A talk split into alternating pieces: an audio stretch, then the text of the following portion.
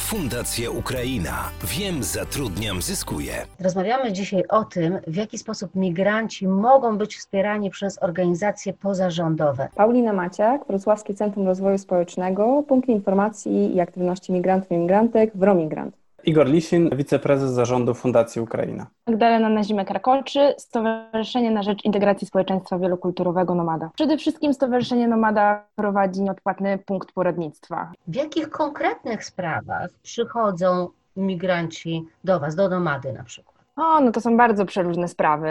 Najwięcej oczywiście jest zapytań o legalizację pobytu i pracy w Polsce. No to jest podstawowe zagadnienie, z którym muszą mierzyć się migranci i migrantki w Polsce, ale to nie tylko tak, bo, bo będzie dużo pytań o studia, o edukację dzieci, o niestety również też e, trochę mniej przyjemne aspekty życia w Polsce, a więc o pewne, pewnego rodzaju zachowania dyskryminacyjne, zachowania związane z przemocą motywowaną uprzedzeniami. We Wrocławiu Wrocławiu zdarzają się także osoby, które poszukują ochrony międzynarodowej w Polsce, bądź które znalazły się w e, pobycie nieudokumentowanym i teraz muszą sobie jakoś z tą sytuacją poradzić. Także to jest bardzo duży wachlarz, no tak jak życie.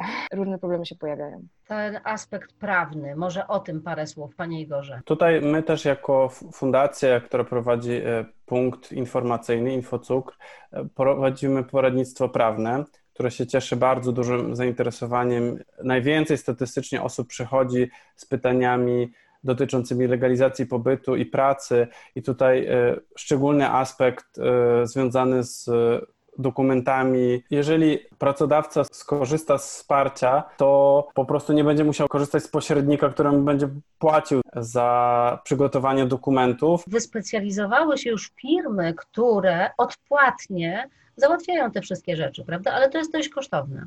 I nie zawsze skuteczne. Zauważamy też, że coraz częściej w ciągu ostatnich kilku lat we Wrocławiu przychodzą ludzie pytać o różne kwestie związane z pobytem rodzin, czyli i z dziećmi, i z małżeństwami, i w kwestii edukacji, co też w pewnym sensie cieszy, bo to pokazuje, że Wrocław jest też taką destynacją, gdzie ludzie chcą przyjeżdżać albo zakładać rodziny, albo ściągać swoje rodziny i to oznacza, że oni tutaj są faktycznie mieszkańcami, że oni nie są tymczasowo. Jest to bardziej długoterminowa perspektywa. Zatrzymajmy się na chwilę przy edukacji właśnie może. Pierwsza sprawa, no to język. Czy gdzieś mogą takie osoby przyjeżdżające skorzystać na przykład z bezpłatnych kursów? My w fundacji w ramach projektów prowadzimy kursy językowe. Nie są one całkowicie bezpłatne, natomiast one są w większości współfinansowane z projektów i dla uczestnika to jest 3 zł za godzinę.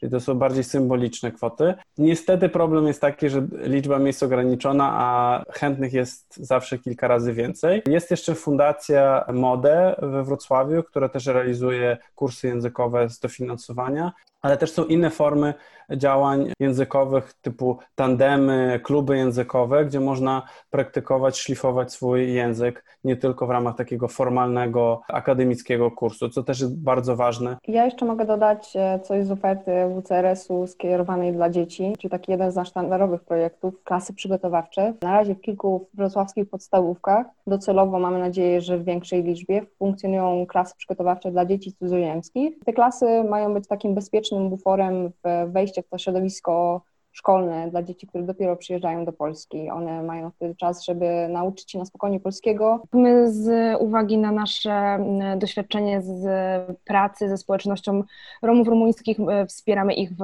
dzieci e, romskie w edukacji formalnej. Bardziej skupiamy się akurat na tej społeczności w tym zakresie. Kolejny aspekt to może porozmawiajmy chwilę o tym wsparciu psychologicznym. Podczas epidemii początkowo zostały y, z inicjatywy Urzędu Miasta zostały uruchomione staje się pięć numerów w języku polskim. Potem do tego dołączył numer w języku angielskim i na końcu w języku rosyjskim i ukraińskim. Początkowo było dosyć duże zapotrzebowanie. My mamy nadzieję, że ten projekt potrwa dłużej niż sama pandemia, bo widzimy, że taka potrzeba jest. Osoby przyjeżdżające do Wrocławia są takiej sytuacji czasami ciągłej niepewności spowodowanej e, separacją z rodziną, takim po prostu osamotnieniem, tym, że są często wyrwane z, ze środowiska, nie mają tego wsparcia, które my mamy, jakiejś bliskości rodziny, przyjaciół, muszą sobie odbudować to, tą bezpieczną strefę.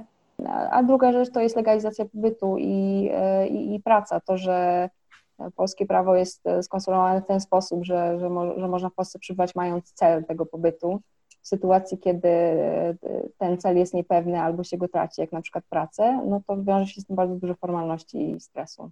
A my ze swojej strony, jakby w ogóle pilotażowo od początku roku uruchomiliśmy konsultację psychologa. Jak tylko uruchomiliśmy, od razu mieliśmy zapisy trzy tygodnie do przodu. Widzimy, że jest duże zapotrzebowanie na takie działanie i będziemy chcieli kontynuować i też rozwijać te kwestie. Stowarzyszenie Nomada nie ma takiego formalnego e, doradztwa psychologicznego czy, czy takiego poradnictwa ale myślę, że śmiało można powiedzieć, że nasi asystenci, którzy pracują w terenie i community workerzy, którzy docierają do społeczności i pracują z konkretnymi społecznościami, pełnią trochę rolę takiego nieformalnego wsparcia. Może bardziej nie pomocy psychologicznej, co wsparcia psychologicznego w trudnych momentach. Widzimy też bardzo dużo jednak wciąż ludzi, którzy pracują na podstawowych stanowiskach i często właśnie tak są wykluczeni cyfrowo. Nie posiadają laptopów, nie posiadają komórek, smartfonu, i do nich dociera informacja albo właśnie przekazana z ust do ust, albo jakieś materiały drukowane. No i tutaj też ważna jest współpraca z pracodawcami, żeby oni przekazywali też, staramy się wspólnie z wypracować wspólnie z gminą, żeby też informacja w takich neurologicznych punktach typu dworce, lotnisko, żeby ta, tam docierała do, do migrantów, jak oni tylko wychodzą z samolotu, czy z pociągu, czy z autobusu. A idealnie chyba byłoby, gdyby oni dowiadywali się jeszcze zanim wsiądą do tego samolotu. Akurat mogę powiedzieć o, Ukra Ukraińcach, co często widzę i słyszę, że nie są przygotowani do wyjazdu, po prostu jadą trochę w ciemno. Ale nas bardzo cieszyło to, że w czasie pandemii zaczęliśmy odbierać telefony i jakieś tam przez komunikatory lu ludzi z Ukrainy albo z, tam z Gruzji, którzy dzwonili, bo pisali jeszcze przed wyjazdem. To było dla nas bardzo miłe zaskoczenie, ale bardzo się cieszyliśmy z tego faktu. To oznacza, że ta informacja powoli, stopniowo gdzieś tam przesiąka i ludzie zaczynają jednak właśnie z wyprzedzeniem o coś pytać. No, Nomada działa już ponad 10 lat we Wrocławiu, a jednak wciąż i wciąż mnóstwo, mnóstwo osób nie wie o tym, że, że jesteśmy i jaki jest dokładnie nasz e, zakres i nasza oferta. Naszym rozwiązaniem na ten brak mm, wiedzy u migrantów i migrantek o naszej działalności właśnie był ten community working, który jest taką metodą troszkę zbliżoną do street workingu, czyli my wychodzimy, bo nie zawsze oni do nas mogą trafić, nie zawsze będą o nas wiedzieli, więc musimy też troszeczkę wychodzić, szukać, nie, nie tylko czekać, aż ktoś do nas przyjdzie. Też na przykład często trafiają do konsulatu e, honorowego Ukrainy osoby, które właśnie zostały okradzione, oszukane, wywalone z, z mieszkania. I wtedy najczęściej przychodzą i pytają, jak mogą wrócić do domu. W sensie, i wtedy próbujemy im pomóc e, zorganizować powrót. We Migrancie przygotowaliśmy taki dosyć obszerny przewodnik w języku polskim, ukraińskim i angielskim, który jest takim kompendium wiedzy dla takiej osoby, która przyjeżdża do Wrocławia i nie wie, jak się poruszać. Tam są dział poświęcony legalizacji pobytu, pracy, edukacji. Skąd wziąć ten przewodnik?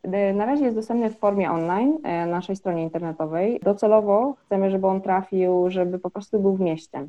Przede wszystkim myślę, że oferta wrocławskich organizacji plus oferta samorządowa jest na mapie Polski jedną z lepszych ofert w porównaniu do innych miast. Jesteśmy na poziomie, myślę, w tym momencie Warszawy, która ma znacznie, znacznie więcej migrantów i migrantek i podstawową e, rzeczą jest, żeby migranci teraz mogli z tego korzystać, żebyśmy my do nich docierali, żeby oni e, do nas docierali, e, no i żebyśmy my robili to, co wydaje mi się, że robimy dobrze, na ich korzyść. Cały czas mówimy o Wrocławiu, a migranci docierają też na cały Dolny Śląsk. Chcemy też docierać do, do takich miejscowości. Ostatnio podpisaliśmy porozumienie z gminą Wałbrzych i tam został powołany pełnomocnik do spraw cudzoziemców i też będzie powstawał punkt informacyjny, czyli powoli też gminy zaczynają się budzić i dostrzegać te kwestie i zaczynają chcieć coś działać. I po prostu ja zachęcam wszystkich, którzy się spotykają z migrantami, żeby informować ich, przekazywać im informacje, gdzie mogą korzystać z informacji i żeby ich zachęcać, żeby nie zostawali sami. Audycja została zrealizowana w ramach projektu Integracja, Adaptacja, Akceptacja. Wsparcie obywateli państw trzecich zamieszkałych na Dolnym Śląsku, współfinansowanego z Programu Krajowego Azylu, Migracji i Integracji oraz budżetu państwa. Bezpieczna przystań, wyłączna odpowiedzialność za wyrażone opinie spoczywa na autorze i Komisja Europejska oraz Ministerstwo Spraw Wewnętrznych i Administracji administracji nie ponoszą odpowiedzialności za sposób wykorzystania udostępnionych informacji. Fundacja Ukraina. Wiem, zatrudniam, zyskuję.